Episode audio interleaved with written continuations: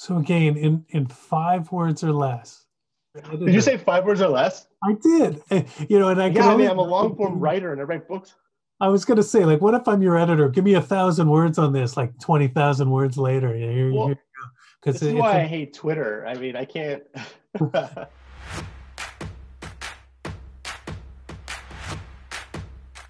Good evening, everyone. Welcome to Sport Talks with Sport Profs. I'm Prof. Joe. Prof. Walls um, is normally here, is not able to be here tonight, and the coach, Dan Berlin, is here as well. But tonight's guest is Dan Robson, who is one of our own, is one of the part-time faculty here in sport media, but is also the head of features and the senior writer for The Athletic Canada. He's an award-winning journalist and best-selling author of several books, such as his next one, which is called Measuring Up, a memoir of fathers and sons, which I just saw you post on social media today about the uh, publication in May, but you're also the author of um, quite a few other books, the national bestseller Quinn, The Life of a Hockey Legend, which was longlisted for the 2017 RBC Taylor Prize for Literary Nonfiction. You're also the co-author of The Crazy Game with Clint Malarchuk, Change Up with Buck Martinez, and Killer with Doug Gilmour, all of which were bestsellers. You were also a senior writer at Sportsnet Magazine and sportsnet.ca. Um, you won a newspaper reporter sport journalism award this past year. You and your wife just had a baby in COVID times. We might get to talk about that later. And your beginnings were a bachelor's in English and education at Queen's University and a master's in journalism at Carleton University. I remember when we first met, that was something that uh, intrigued me. I'd like to start there. When the sport media program started, I was a big fan of your writing, and we had not met. I did not know you. And I reached out to you to see if you were actually interested in ever teaching. And then, do you remember that conversation? That's when you actually told me what was your original plan and how did the plan change? Yeah, so when I was at Queens, actually, right from my freshman year, I was um, enrolled in a program called Concurrent Education. And uh, my goal was to become a high school teacher. So I trained through my major English and my minor history and taught for um, the program is a five-year program. So I, every year, as part of my regular curriculum, we did an educational component. So I was in schools teaching and learning about education, pedagogy, and all, and all that kind of fun stuff. And I really enjoyed it. I actually had a chance to uh, teach overseas in Ireland at an at-risk school as part of the program. Uh, I went to Guyana and worked with Amerindian communities there, talking about approaches to, to education. Um, so that was a fantastic opportunity early on in, in my sort of academic career. But during that time, I had the opportunity to stop um, when I finished playing hockey, which is I did for the Queens Golden Gaels. I was a, a member of the hockey team for a while. When I, I stopped partway through my my undergrad and started working for the student newspaper, and that's sort of where my desire to actually pursue a career as a as a writer as a journalist began. And then that evolved into all these different newsrooms that you worked in like the cbc sportsnet now the athletic. I want to touch on and start with talking about one of your recent articles for the athletic. You actually were on paternity leave for the fall. Um, and when you've mm. come back to work one of the articles now that uh, has gotten a lot of attention is the one about toxic culture in hockey. So that's where I want to start with um, because uh, we had a very good conversation about it last week. So I'd like to let a few other people now they're listening in on that. So, what was the genesis for that idea for you to want to write an article about that? Yeah, I started writing that article actually last June um, when I was still working at the Athletic during that shutdown of the NHL season when everything was kind of um, was stopped, but so many issues within sport were being discussed, partly because of what was happening in society at large. Also, specifically within hockey, um, last year was an, a period where a lot of issues that have been bubbling beneath the surface for a long time came to the surface and um, were finally discussed, like racism in sport and misogyny and, and all of these issues that were making headlines. For me, it was uh, a period of reflection because, as I mentioned, my background in athletics, um, playing varsity level hockey at university and playing junior hockey uh, before that, even though I'm quite far removed from those days now, I felt a lot of, or I sensed a lot of familiarity. A lot of the discussion that was coming up was stuff that I felt I recognized to a certain extent, not not completely, but to a certain extent, enough that I could understand the the culture within which these sort of behaviors persist and in which well-meaning people end up being uh, party to allowing for these terrible things to happen or, or just this unwelcoming behavior to continue so I, I just felt that it was time for me to sort of tell a little bit about my own story um, and to do a lot of reporting on what this issue is and see if I can put a thumb on it. Um, it was a difficult thing to do because it's a hard concept to tackle and it's hard to take a look at a culture. It's a sort of a, a thing that's hard to sort of say this is exactly what this is. Um, so by diving into my own experiences, I think that I was able to sort of create a framework by which I could then um, sort of dissect what uh, I think is at the root of all of these issues we're seeing within hockey specifically. Did you have any kind of pushback from the athletic, the editorial above you, or anything about pursuing this kind of line of uh, of an article and taking this kind of a stand? No, the athletics all for it. I mean, my last year I spent most of my time actually reporting on the Hockey Diversity Alliance. It started with a story, a big feature about about Akim Aliu back in December after he um, come forward with his allegations of racist behavior that he faced throughout his his professional career and the athletic and as, as an institution is very focused on covering obviously the x's and o's of the game i, I think as well or better than anyone else but at the same time looking at these issues and not shying uh, away from them. So uh, when i brought the idea up to my uh, my editors that, that greenlight the stories that i'm working on or that i discuss the stories i'm working on with they said yeah like dive into it right away. Um, i think given my ability or my experience as a journalist and having this sort of crossover having been somebody who grew up in the game um, I, I, had, I mean, I think many people have that vantage point, but I think I was able to provide a lens to it that I wouldn't have been able to do, or I might not have been able to do as well, um, had I not spent so much time, you know, behind those uh, closed doors and locker rooms. I, I agree. Um, and you know, I'm a big fan of the article, but playing devil's advocate, a lot of people will say, you know, the role of a journalist is you're supposed to report on things and not supposed to put yourself in the story, right? And so, what do you say to that? Uh, you know, it's interesting. I mean, I think that there is value when you're doing something thoughtfully and carefully and not just sort of throwing out my sort of unconsidered opinion on something. I mean, I'm not I'm not a columnist. I, I am a feature writer by virtue of every pretty much every other story that I wrote, which requires intensive reporting and intensive discussion with other people and reflection and, and making sure that the story is as fair and, um, and accurate as it can be before we present it. Um, in this case, I kind of treat myself as a source, to be honest. I mean, I, I take my own experience and it, it is a step out for me when it comes to the work that I do as a journalist. It's not something I do all the time, but when I do it, I want to be extra careful with how I do it and, and make sure that I'm sort of evaluating my own biases and sort of interrogating myself in a way in terms of what I'm presenting. So I sort of did my best to present this as analysis as opposed to you know straight journalism uh, feature storytelling, uh, which I do think there's a distinction of. Um, and in the headline, actually, or in the uh, URL, there's sort of it says Robson. I mean, it's, it's, it's, clear that this is a piece that relies on personal experience, and I, I think that that distinction is important to make whenever uh, a journalist is, is approaching something in this way. You've mentioned about uh, covering some of the other stories that were highlighting this in, in, the hockey world earlier on.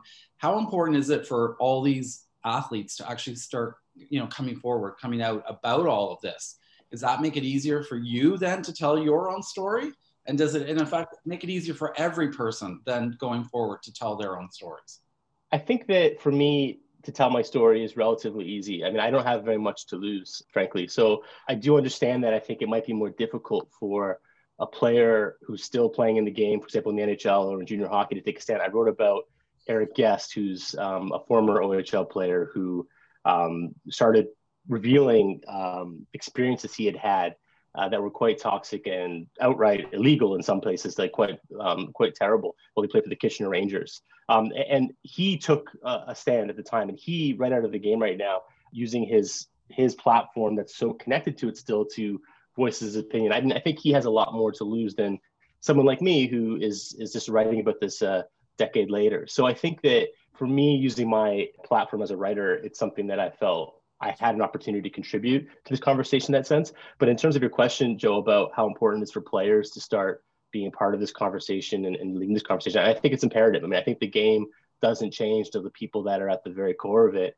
are willing to think critically and honestly about it um, without saying it's a terrible thing in general and it's this horrible sport that ruins people's lives. I mean, that's not what is being said at all, but to to be willing to look critically at the world in which you've been able to excel and to think about who hasn't been able to excel in that sport, who's been excluded, or who's been directly targeted through bullying or through misogynist behavior or racism or homophobic behavior. I mean, these are honest conversations that anybody who claims to love the game needs to be willing to have. Otherwise, the game is going to continue to deal with these issues and continue to come under this critical spotlight and continue to uh, be questioned. And, and, you'll see less and less people playing it, and, and all these things will happen. It needs to change, not only because it should and it's right, but also because uh, the future of the game itself, I think, depends on it.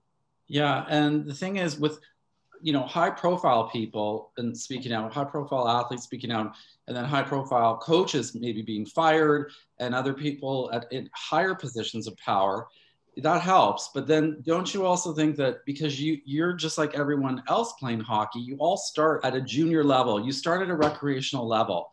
And that, is that where really some of the focus into diversity training and inclusion needs to start? Because if it doesn't start at the grassroots level it's only going to continue to get worse as you go up through the elite levels the semi pro the pro and you just keep getting it just sort of keeps magnifying so don't you have to kind of cut it off at the beginning if it's dealt with there? You as a player yourself, did, were, when you started playing, was diversity or inclusion ever talked about? Uh, no, it wasn't discussed at all. Hmm. Um, and I, I think that that's one of the things that I'm hopeful for um, in, in, doing this article and, and doing research on it. Every league is talking about the programs that they're going to be implementing now, the uh, training about diversity and inclusion, training about bullying, training for their coaches to be able to monitor toxic behavior in the game. How uh, effective that is remains to be seen. I mean, I think it's been something that's been talked about for at least a decade. So it's not necessarily, it's hard to measure, I guess, exactly how successful that is. And you, you can only hope that um, the teeth within the way that these programs are enforced and, and the way that bodies at the grassroots level are are enforcing them are uh, effective enough to actually make sure that change happens. I think it's difficult to hold um, adolescents. You know, I think adolescents need to be held accountable for their behavior, but um, it, it, starts with the leadership. It starts with the parents. It starts with uh, the coaches in the locker room. Uh, that these are children really whose worldview is still being formed and is still being all their biases are still coming out in that level. And I think that we need to protect locker rooms and, and the game itself for young people at all levels by having better leadership um, in the coaching ranks, in the management ranks, and, and in the stands uh, from parents who want to have their kids included in this game. So it's a difficult problem to fix. And I think that's why when I write an article like this, it gets so much pushback because there's not like a checklist where I can say, do this, do this, this, and it will be fixed. We will do all those things. All these leagues do all those things, and we'll talk about those things, but it's not necessarily going to be fixed because the game itself is so rooted in these um, behaviors and these ideas of who was a hockey player, who gets to play, and in issues of who has access to the game, who, who can pay to play the game, who sees themselves reflected in the game. All of these things are so deeply rooted in hockey that it's going to take years to untangle all of that. So, Joe, I think I think it starts in terms of people with influence at the top having real, honest conversations and calling for change, and that influence needs to continue to impact people at all levels of the game and the conversation needs to not be oh well that was an exclusive situation. That happened in that team over in that town with that coach. What needs to happen is coaches and, and managers and, and players need to think about how they are impacting or comforting or, or allowing this culture to incubate and continue even though they're well-meaning and don't realize it. And i think until we do that um, these problems are going to persist I want to move on to the next section about something that we talked about last week about the idea of allyship.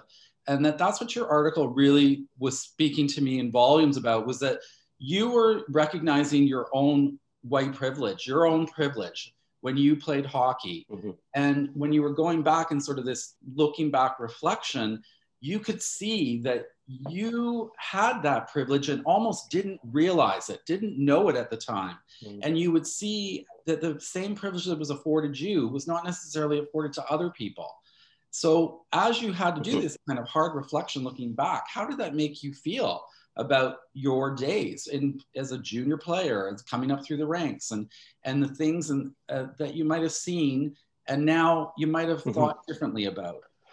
Yeah, I mean, it, it, certainly made me feel uncomfortable and um, have a sense of shame about it. I mean, I, I don't think there's any way around that.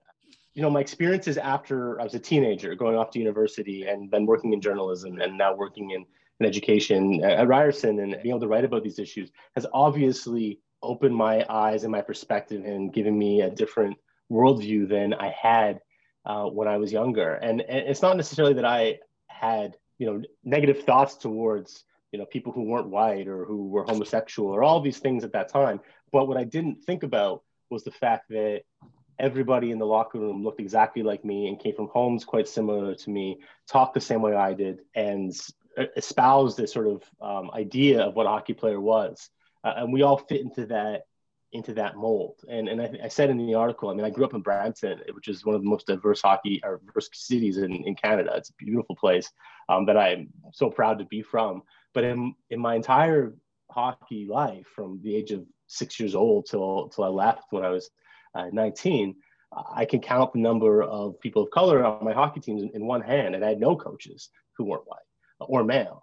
And at the time, I wasn't equipped to think critically about that. So when I look back on it with shame now, I mean, I, I, I do think that this is what I was trying to get at earlier. That part of the problem is that you know the youth are still youth; they're still growing. They're still trying to figure out um, the world and what's happening. And I think obviously there's some kids who can who should be calling for you know leaders that can be changing things. But at that time, I was just so focused on on trying to play this game that was really tough and that I felt a lot of pressure for and put a lot of pressure on myself for. And I was completely caught up in that world. I didn't think about who didn't get a chance to play the game that I did. So yeah, I mean, it, it's when I look back on it now, it makes me sad. I mean, it makes me sad that some of my friends who aren't white, who I grew up with, didn't think that hockey um, was something for them in the way that it was able to be for me and it gave me so much. And i also you know wanted to get on that. If this article i wrote about um, i gained so much from the sport. I mean it's a sport that i love. I, I, still write about it today.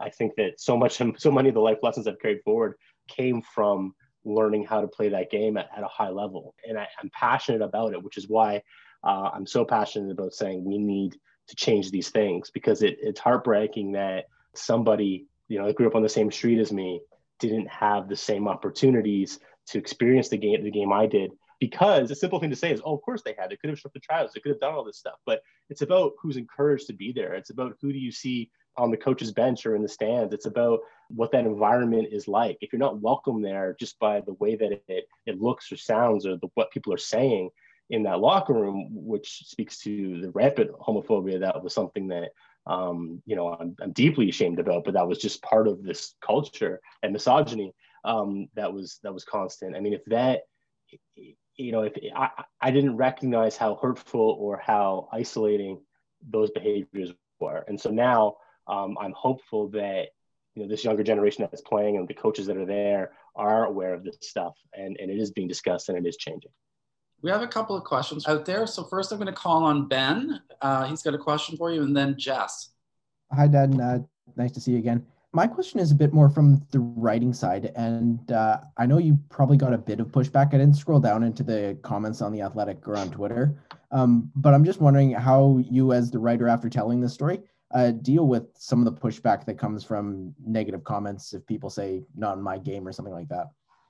Thanks for the question, Ben. It's a good one. I mean, because those comments were, uh, if you go down, I mean, I, I tweeted about it, and and I look, everyone who comments at the Athletic is, you know, they've come and, and they're they've paid to be there. They're I'm, I'm grateful that they've read this story and that they're engaging in some way. Some of the comments I think uh, were just silly and destructive, and I'm not even going to engage in that. I mean, that's just uh, as a journalist, you learn very quickly that there's going to be pretty much with anything you write, there's going to be some sort of trolling that happens, and I think some of that goes to that. I, but I'm more interested in the questions that were more well considered, and we're trying to sort of make an argument about you know the benefits of the game like you're saying or that this is these are isolated incidents and that the whole game is being painted with this broad brush and it's not fair and, and it's wrong and and it's sort of you know it's cancel culture and all the things but i think in a way that would engage with me so i mean i tried to respond to those questions in a way that i would with anybody else and if i was sitting in a bar or in a library or at school just having a conversation I, I think when you have conversations with people in respectful way wherever you are it always tends to at least find to create some common ground as opposed to division. So I mean that's my starting point. I'm also just very confident that I'm right about this. So I'm not I'm not sort of thinking, oh no, what if I'm not fair if I'm wrong? And I've thought about this for years. I've lived this game my entire life. I've written about it. I, I've talked to experts about it from all levels, from hockey players to academics, you know, to people working at the grassroots level. And I, I, know this is a problem. And so my approach is to not be condescending or to go out there and try and look to be combative. It's to just try and say, well, have you thought about this or what about this? Or here's what I'm exactly trying, here's what I'm trying to say. Because if I said something that has been misinterpreted, then obviously as a journalist, I want to clarify that as well. I mean, that's something that I um, can happen very easily, or someone can read a headline and not really get to the depth of it. I mean, that's a 3,000 word article. I'm asking a lot of a reader to come and spend time looking at an argument that I think is actually quite nuanced. It isn't just sort of a hockey bad, let's throw it away discussion. It's dealing with different perspectives, it's dealing with different uh, points, and and whenever someone's willing to engage in those uh, points and have a real conversation with me, I'm, I'm here to have it. Um, I have a couple questions, but I'm going to ask the second one because I think the first one is a little long. The second one that I have is how do you think that sport and writing are interrelated to be platforms for advocacy? And w- why do you think that both as athletes and as journalists, we have an important role to be advocates for different topics? It's a great question. I mean, I, I think the main, the first thing that comes to mind is that the platform is enormous and then there is no separating um, social issues from sport. There never has been. And that, that's not something that has ever existed. I mean, the history of sport is tied to literal history and social movements and things that are happening in society. I mean, there's just so many areas in which those those intersections happen that I think we're being incredibly naive to suggest for, for anyone to suggest otherwise. I mean, I just think that argument falls apart so quickly, and um, it's it's one that you know you hear a lot on Twitter and stuff like that. Stick to sports and all that kind of stuff, but I mean, it's just it's a nonsensical point. I've never seen somebody make that argument in a way that is compelling. So I think that by virtue of, of the industry, it's tied to these issues. Now, um, when it comes to athletes, um, I mean, I think the thing about athletes is that these are people with enormous followings, enormous respect, enormous influence on society. And so I think that it's um, I wouldn't say that it's incumbent on every single athlete to be an activist or to go out and stand up and, and make statements. I mean, I, I think that's somewhat unfair as well. But I do think that when they do, people listen. And so if somebody is feels passionately about something or has, suffered injustice and feels compelled to to be a voice in a movement, um, you just see how the impact that somebody with a platform, you know, like LeBron James or someone has. I mean, it's you know, and even somebody who's an Olympic athlete, someone who's not quite as you know globally famous, but just nationally famous or locally famous, people listen because of you know athletes have earned a certain level of respect through the work that they put in, through through everything that they've done, and then they've got people paying attention. So when athletes do use their voice, it's powerful, and so I think that's right. why um, we see it so often.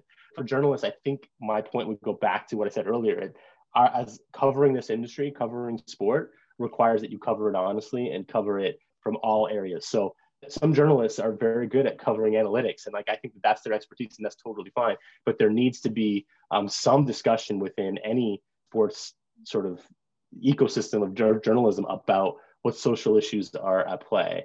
I can only speak right now for, for the athletic and i, I previously worked at sportsnet um, and I, I think both places do a good job of, of balancing both and recognizing um, that these are conversations that people want to have and need to have and, and again, in that the same way, I wouldn't say that every single athlete needs to have an opinion about every single social issue and, and should be well spoken about it and should be judged if they're not.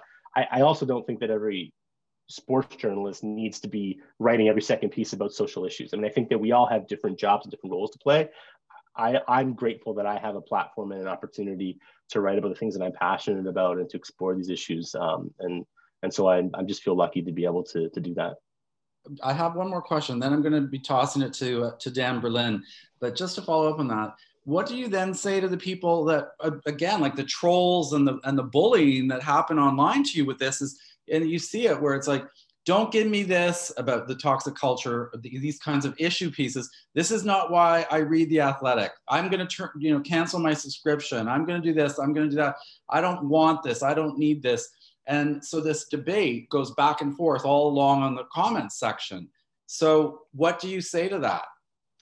I mean, in terms of the, the threats to cancel a subscription, I mean, I I don't care. like, fine, if you want to cancel your subscription, um, you know, the company is doing very well and has worked very hard, and and I think the company would back me up on that. I mean, we respect and all of our and we're grateful for all the people who subscribe. I mean, we're the one thing that's different for us, I should reiterate, is that we are entirely subscription based. We don't have any ads on our website. And so we are driven by our readership. But the reality is the metrics show that people do care.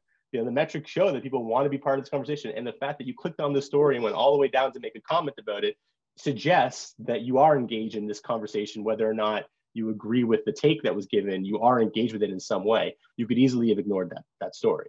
And so the thing about those comments is that, that I find the most comical generally is that, you know, everyone's saying that they're so sick of these stories, take the time to comment on these stories. So there's a real irony to that. And I, I'm, I'm actually quite encouraged by it. I think maybe people are, uh, are more interested than we think. And maybe people are, I think everyone's, I, I hope that, that everyone is is capable of changing their mind or at least reconsidering their opinion. So that's where I, I come from when it comes to the comments. I, I feel like it's my opportunity to to extend what I've reported on and what I've learned and continue my article to a certain extent and, and to engage in, you know, even in in comments that I think are designed to be destructive, I can try and create a constructive conversation about it. I'm not really bothered by it. And I think that's probably just years of getting a thick skin of people telling you you're terrible and all this kind of stuff. I mean, I, I think it's just especially now in the last like five years, conversations go to their most acute points very quickly. You, you have to be willing, you have to understand that that's not really where the conversation is living.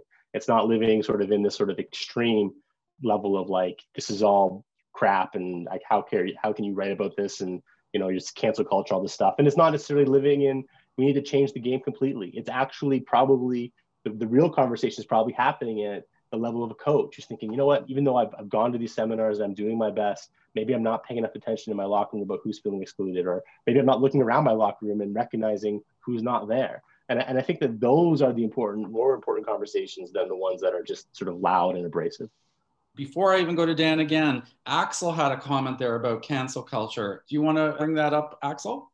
Just a question on cancel culture. Sometimes it's provoked, sometimes it's unprovoked. But in generally speaking, do you think cancel culture has brought much needed transparency and accountability to the digital stage, or do you think it's introduced a whole um, other layer of toxicity that wasn't there before? Um, it seems yeah. a little unbridled sometimes.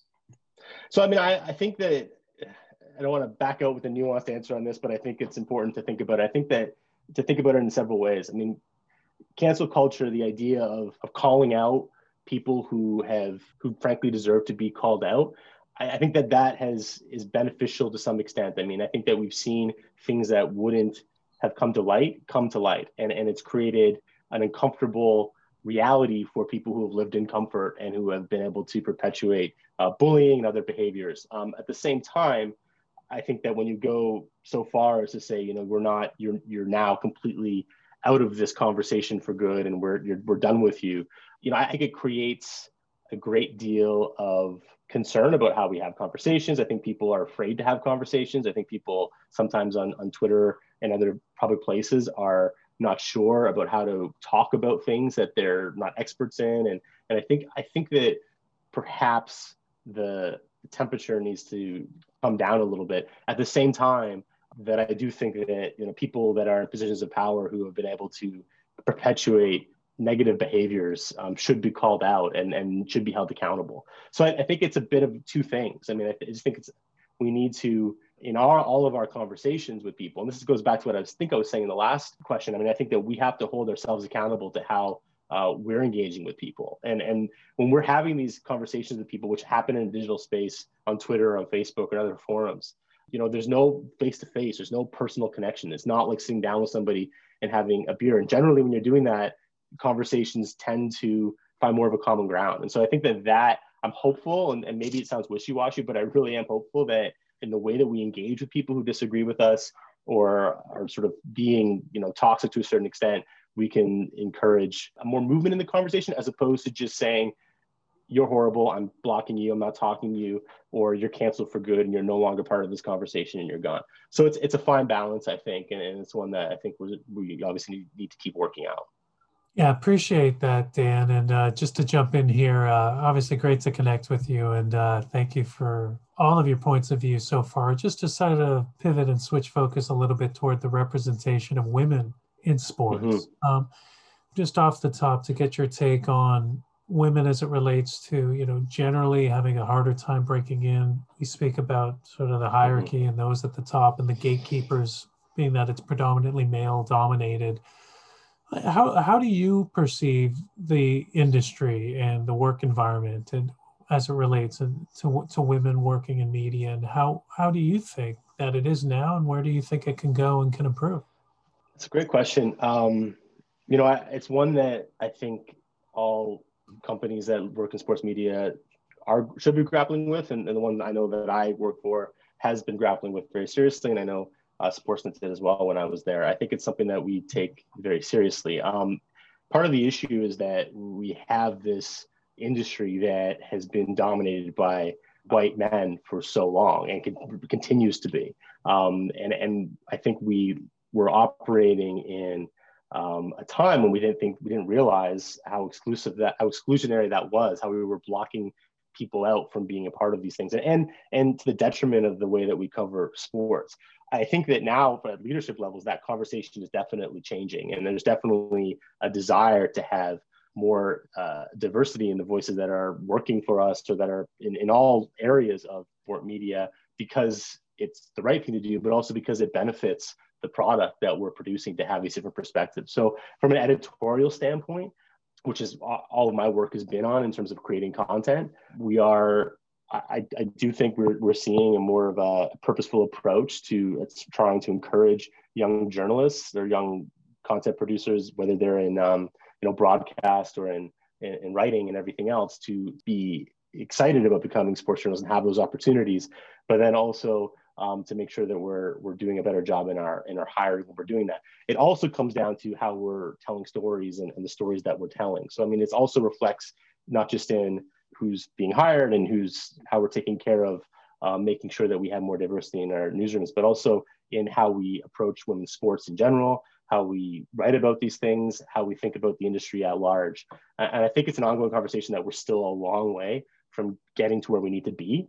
Uh, but I've seen you know, I, have seen just the just from my own colleagues the, the incredible work of journalists that are women that have brought their remarkable perspectives to storytelling. I just I just think about you know people that I've worked with, and you know, I, thankfully they are part of our team and always were. But I think that maybe years ago they might not have been there. It makes me really sad. So I hope that we continue to see those changes.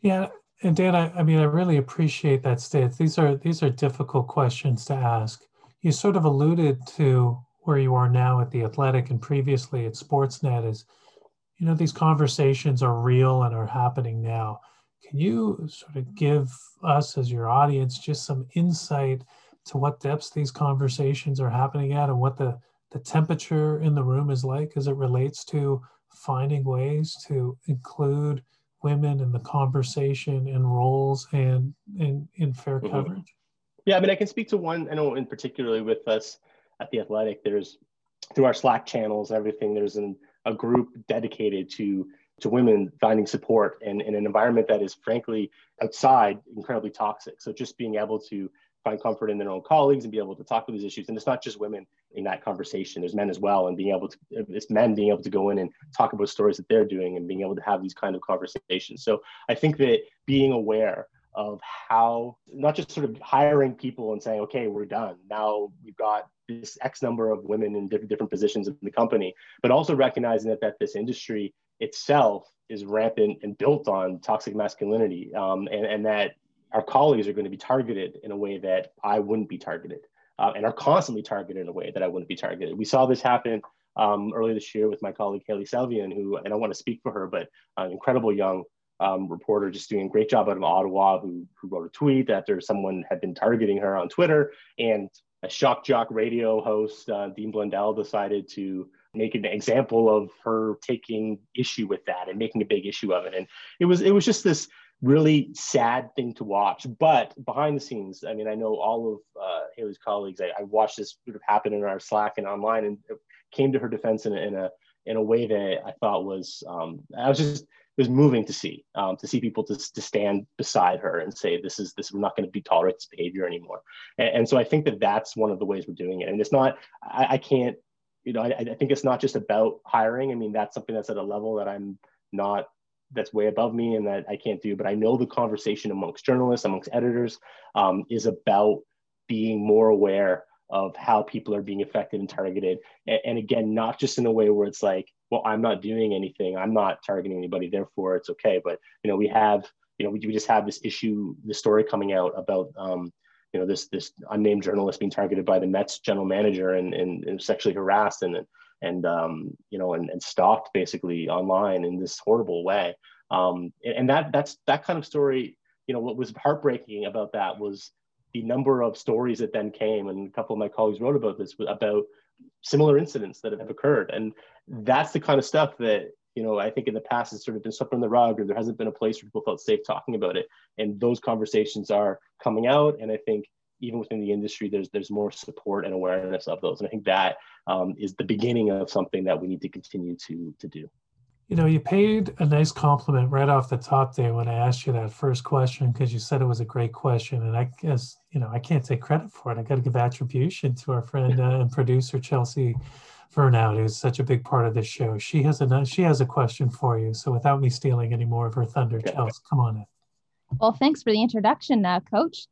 And uh, thank you for being on the show, Dan. Um, so, I'm a very big believer in the fact that visibility is key. And I think media plays one of the most crucial parts in sport because you guys have the the voice and you have uh, the insight. And I think that in order to get um, women's sports and female athletes and other diverse uh, realms out there in the open where we can normalize, I think that it's right in your hands. Um, my question is that there is a great focus on women's sports and female athletes specifically, but what about women working in sports? So, do you think that the media covers their stories enough to educate society on the workplace conditions women face, or are they just as mute as the rest?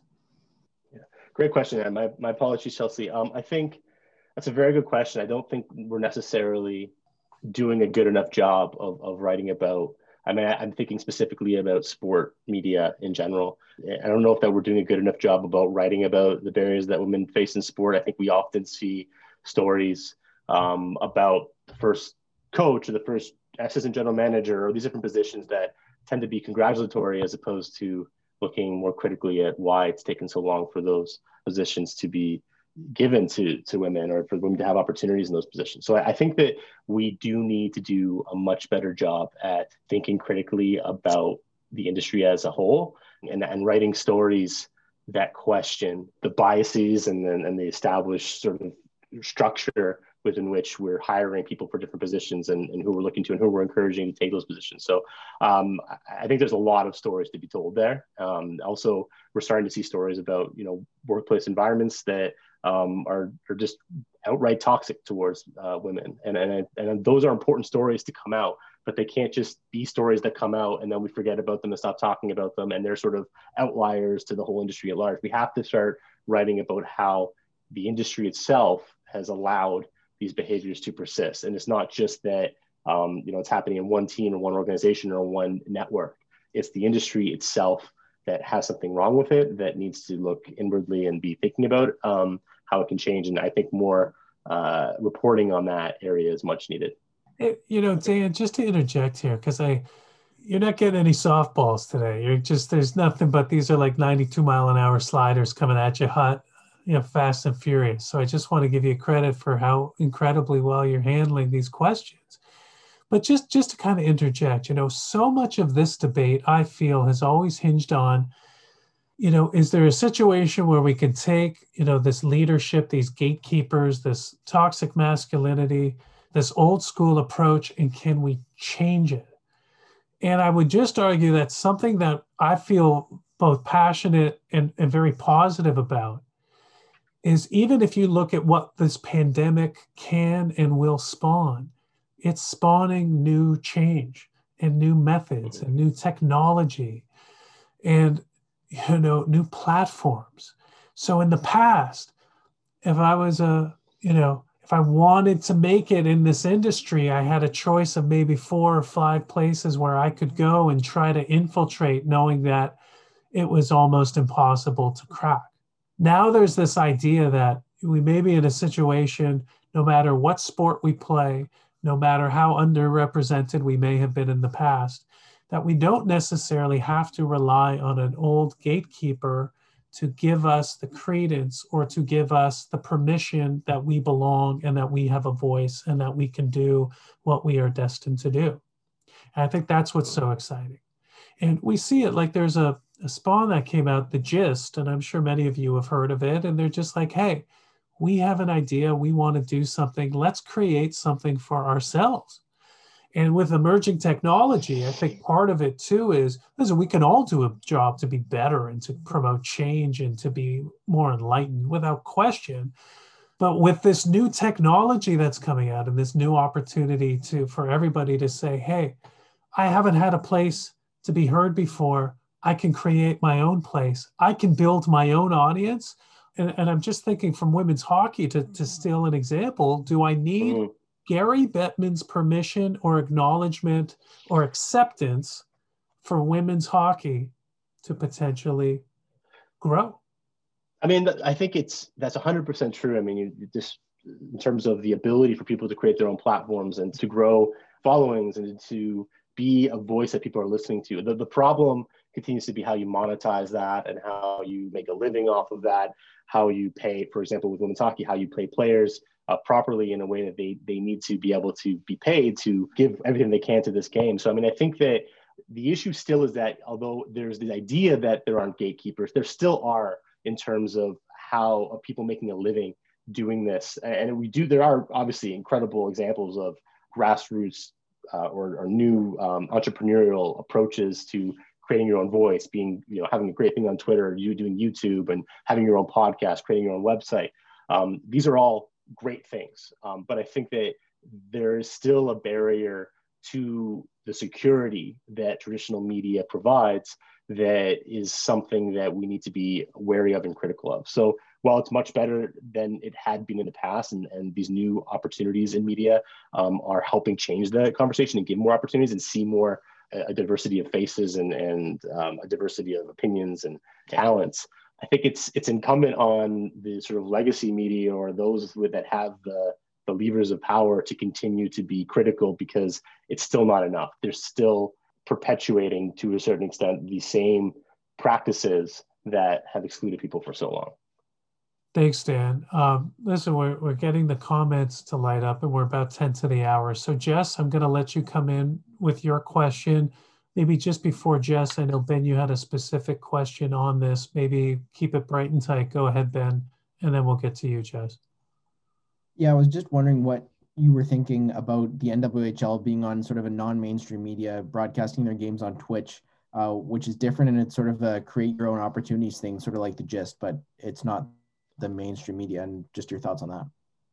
Uh, it's, a, it's a wonderfully um, you know entrepreneurial creative approach and i think it it might work out work very well i've read some things about just the the target audience um, for the nwhl and and how twitch obviously is a platform that um, has so many young users and, and so many users that are paying attention to it so uh, i haven't seen any information on the ratings so far i'd be really curious to see how what the engagement is like um, my colleague scott wheeler was just talking how well done the whole production was using that platform. And so I think that that is a great example of, of how a league like that can circumvent uh, the traditional properties like Sportsnet. Um, but I mean, just to reiterate that we're also seeing companies like Sportsnet start to um, discuss the games more. And I think that's a positive thing too. I know on the weekend they were talking about sort of results in the NWHL. So I mean, that stuff is all positive as well. But I think that that is one of the ways that there's a way to sort of disrupt the system and create opportunities to reach an audience that you don't, you wouldn't be able to do because you don't have necessarily the immediate ratings that a Sportsnet or TSN requires to be able to justify using that airtime, which is a, a serious problem with the sport media. You know, whether that's through Twitch or, or YouTube, those are great potential platforms for for uh, a burgeoning um, league to utilize. Jess, uh, let's head it over to you. You had a question. Okay. Yeah, I have a question. I'm not sure how much insight you have into this, Dan, but I'm curious to hear if you have any and what your angle would be on what you think would need to happen for female Paralympic athletes to be heard from and seen more um, on a more uh, mainstream level. And not only as athletes, but also as journalists that mm-hmm. have physical limitations or other limitations. What do you think needs to be done in order for there to be more visibility? Yeah, that's a really good question. Um, rea- the reality is, uh, as a journalist, I just think about myself and what I can do. I need to be thinking about how I what stories I'm not paying attention to that are exceptional stories. Um, and my goal as a writer um, has always been just to tell stories that I think are are are compelling um, and inspiring or interesting or important to tell. Um, the challenge sometimes can be with finding the audience for those stories, and then there's the issue of making sure that um, those stories are are going to be worth the and I, I, hate to be callous about it, sort of worth the amount of uh, time and effort put into it in return for clicks or you know stuff at online that kind of stuff which I, I hate that part of this whole industry because the, the reality should be we, we should go out and just find the best stories possible.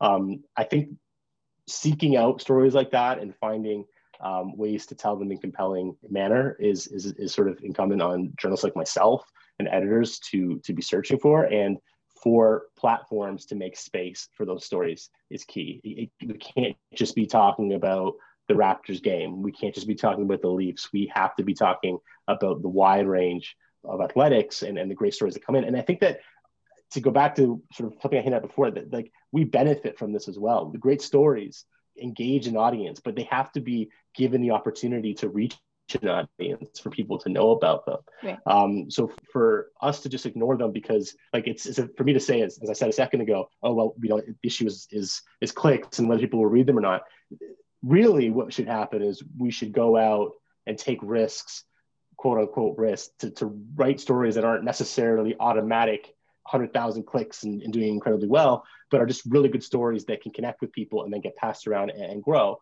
and even if you, you don't have that sort of one-dimensional perspective on the success of a story there's still value in telling that story and i, and I, I know that we, we do many of the stories uh, at the athletic i've been able to do several stories, not necessarily speaking about women's athletics. I mean, and, and people and Olympians with disabilities. I mean, this is something that is an area where absolutely people are being ignored and, and need to have more opportunities to be um, to be written about. So I need to think about a lot more and, and challenge myself on, uh, and, and we need to be asking uh, questions about why certain people aren't being represented.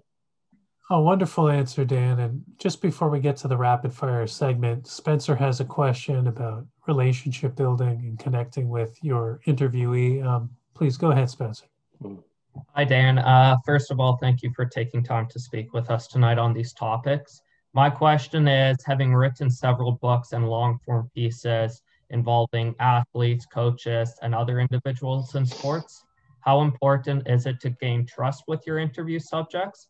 also what techniques do you use to connect with the people that you interview and get them comfortable in order to engage and open up i think that the starting point has to be the kind of story that you're working on and and what level of engagement with the subject is needed. You know if i'm writing a story about the nhl trying to get back from the pandemic and playing i mean i those are set up interviews. I don't really create a huge uh, connection but when i'm writing an in-depth feature or a book about with somebody or about somebody, I need to get as as close to that person's heart as I possibly can in terms of them feeling like they can tell me their story. And, and so that's something that I, I work really hard at being able to do um, by taking my time to engage them um, in a respectful way to, to show what my uh, intent is and, and how I would approach a story and to create you know some sense of connection um, and then I'm thinking of a story when I'm writing about somebody who's revealing something in, in for the first time, getting sort of they're, they're trusting me to tell that story well. I need to create that empathy right away. So I, there's several examples of just stories I've written. I wrote one about four Maple Leafs who suffered from severe alcoholism and both died. And you know, getting in touch with Maloney and Greg Therrien's family uh, was imperative to telling that story well. And I, I'm also asked them to trust me with a very painful story. And so I need to sit down with them and let them know as much about me and as much about what I want to do as I possibly can to gain their trust. And that's just something that I think over you know experience of, of just conversations and and time um, you kind of get a feel for which is something that i think you know maybe early on i was much more um, nervous about it and a little more um, awkward and not not really as, as effective at it but now uh, it's something I'm much more comfortable with and, and sort of know the rhythm of sending an email and making a phone call and setting up a, a conversation over coffee. And, and also, not to get too into the weeds on this, but thinking about where a conversation is going. So when I'm sitting down with someone and having a conversation for several hours, I know when my line of questioning is digging a little too far at the moment. and when I need to back off. That doesn't mean I'm going to stop digging and get that information. I'm still coming to this story as a journalist with the job, and whether that's ugly or wonderful or whatever it is, I, I'm not. I'm coming in to tell the story as honestly as I am capable of telling it. So when I am having a conversation about something that's a little bit difficult, or and I can tell that the person I'm speaking to is it uncomfortable or is a little bit um, steps back, I have to divert the conversation and make sure I keep moving, and then circle back to that at a different time. And, and and my conversations for most of my articles end up being hours long, so it's helpful in that sense by having the time. And I'm very grateful that at the Athletic and previously at Sportsnet, I've been given a, a space to write long form stories, which along with having more space to actually write the story on the website or in the magazine or in a book, I have more time to do what needs to be done to get the information to tell that story well. Um, so yeah, it's a bit of a it's a bit of a an art that I think you just sort of learn with experience. But I think thinking about how am I presenting myself? Am I being empathetic? and and am I um, being aware of, of the conversations that I'm having and how they're making people feel is probably the toolkit to gaining that kind of trust. Spencer, I really appreciate you, you asking that question because so much of what we were talking about were about issues, and then I think Dan, you just very eloquently talked a little bit about the art of the work that you do and somehow found an incredible way to fit that in. And one of the things that I really liked was this idea that when you're sharing asking somebody to share everything about themselves for a story, sharing part of yourself and showing some vulnerability and some empathy, I think is a part of endearment, no question. So I, I really appreciate you sharing that with us because that ability to open yourself up will open others to you.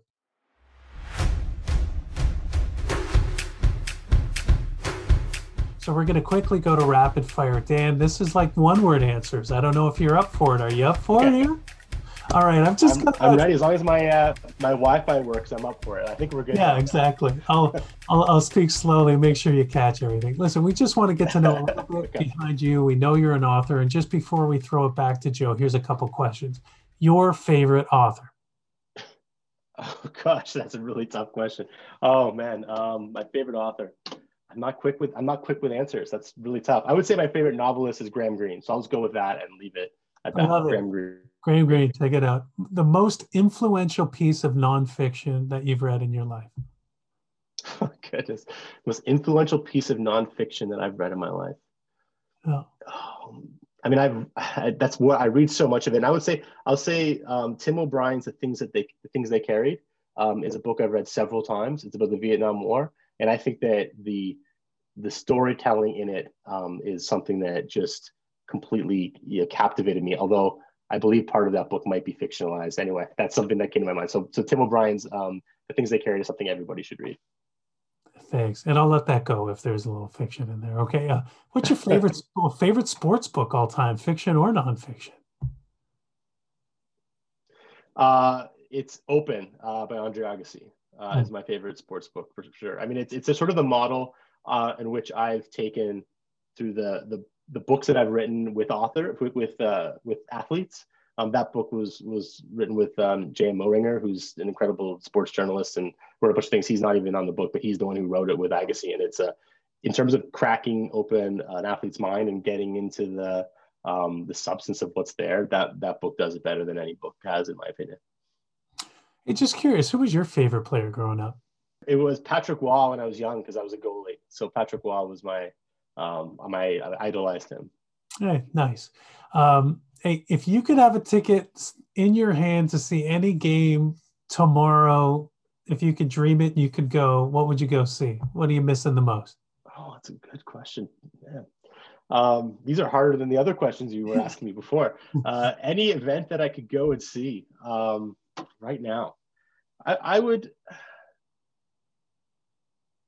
That's a great question. Um, you know what? I I just because I want to go, I, I would probably want to go to Wimbledon and and sit in Wimbledon and watch uh, watch tennis. Um, even though I don't cover tennis very much, I've been to most other events, and to me that seems like one of the most intimate experiences, and I've always really wanted to do so. So I'm going to say Wimbledon. You know, Matty D said that was his answer, and it was mine too. So there you go, two two Dan's and a Matty. Okay, go. okay, good. Hey, uh, what story singularly, Dan, are you most proud of in your career? Hmm. That's a great question. Um, I think that the story that I'm currently most proud of um, is the story I wrote about Whale Cove Nunavut um, that I wrote several years ago when I was at Sportsnet, when I was able to travel to um, to Whale Cove, a small community in the Arctic, and, and travel with a group of boys on their first road trip, um, which wasn't a road trip; it was a, a flight and a train ride. And I think I actually spoke to about it in, in your class then before. It's, it's a story to me that that, that allowed me to look at what why we do what we do when we when we play sports and when we're, when we're in a community with people and it allowed me to understand or learn about uh, a community that that I don't know anything about and had the opportunity to sort of um, be part of that and be welcomed in um, to this new community in in, uh, in our wonderful north. So that's the one that I just cherish as an experience that I'll never forget. Um, so I'm, I'm really I'm just grateful to have had the opportunity. I think that's the why I'll, I'll never forget that story. So that's why, why I have to say that one. You know, I love it. We're all leaving here with a, a great reading list to take with us. So, last question for you. It's, it's a two-parter, and I'm holding you to this, Dan. Five words or less. Okay. So, if you or you could do a haiku, but really five words is what we're looking for here. What is the single most rewarding part of the work you do as a teacher? Hmm.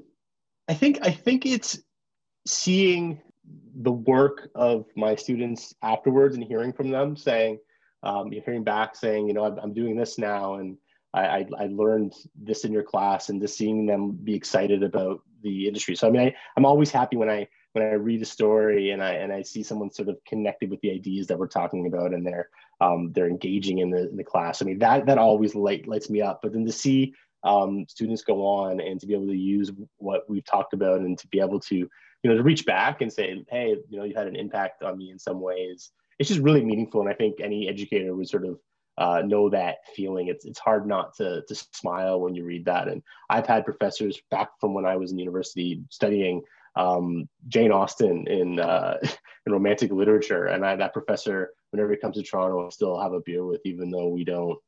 I, I don't work in that space at all. Um, I don't think about Jane Austen very often, but we had a connection because he was such a, a good teacher, and, and I think that I lessons I learned in that class I have carried forward in many ways in what I've read. So it's hearing from from old students, I think that that makes it all worthwhile. So again, in in five words or less. and I joke because it's amazing. I could only imagine being that, your editor. Did you say five words or less? I did. You know, and I yeah, I mean, I'm a long form writer and I write books. I was going to say, like, what if I'm your editor? Give me a thousand words on this, like 20,000 words later. You're, well, you're, but you know, I joke because this is why a, I hate Twitter. I mean, I can't. and it's amazing. I just ignored it. I just I just take what I I want to hear and I, That's right. I do that. Just go with it. So my last question, two parter, five words yeah. or less if you can, because we got to get to Joe as well. Okay. The single most rewarding part of being a father. Wow. That, okay. Um, his smile. That's it. Hey, that That's says it. That says it all. Five words or less. His smile. I think that's that says it all. Listen, um, that is your rapid fire, Dan. I, I agree. Sometimes those questions are the real tough ones. Thanks for giving us that insight into your into your life and uh, wonderful. So we're going to go back to Joe. He'd like to talk to you a little bit about a very proud accomplishment. In addition to being a dad, you also have a new book coming out talking about fathers and sons. Joe, please take it away. Thanks, Dan. Yeah, that's a nice segue. Thanks, um, about you being a father this year, and your son's name is it Oliver? Yes, it's Oliver. Yeah. Okay. Yeah, and you and your your wife are a very busy couple. I mean, I don't know if most people know, but your wife is an accomplished journalist as well. Um, she works uh, doing a podcast at CBC. You're both extremely busy, both big award winners, and now having a baby this year in the middle of a pandemic. Um, I can only imagine. I think that's a book in there somewhere. But I want you to just finish up. We want to finish the show, and we're running over, but it's been such a great conversation. Just to fi- finish on your new book that's coming out. I mean, it's kind of um, it's kind of coincidence that today you started posting on social media about your new book. Tell us a little bit about this and the genesis of that, because it's about fathers and sons, and you became a father yourself this year. Yeah, thanks for asking. Um, it's a book that I've been working on for, for several years now. Basically, my father passed away uh, several years ago, uh, quite suddenly uh, from a stroke when I was in the middle of actually writing one of my books, my book uh, biography of Pat Quinn. Um, and it was in the middle of sort of being in the depths of only thinking about writing and working 12 hour days and kind of in the chaos that happens in your life when you're working on a tight deadline for a book.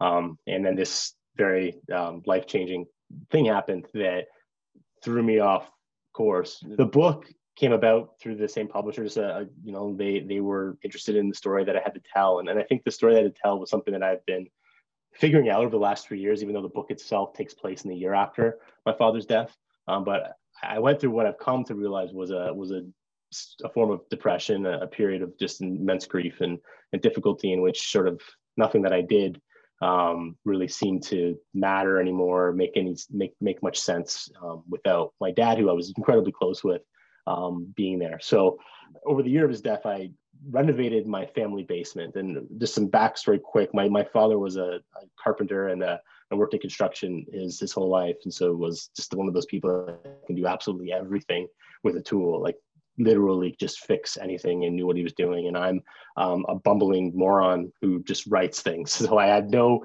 ability at all when it came to how to use my hands to fix things. So that story ends up being um, the narrative in which I explore a lot of the things that I think were left unsaid with me and my father, and explores, I think, a lot of the ways that we look to our relationship with our parents or those who raised us um, or who didn't raise us, but maybe should have, um, as blueprints for uh, the lives that that we live. And and in speaking to my my, my father's friends when he was a teenager and um, people that I know who he influenced in a, in a way that he helped out um, that I wasn't really entirely sure. I started taking a journalistic stance to that alongside of this this narrative that I was doing.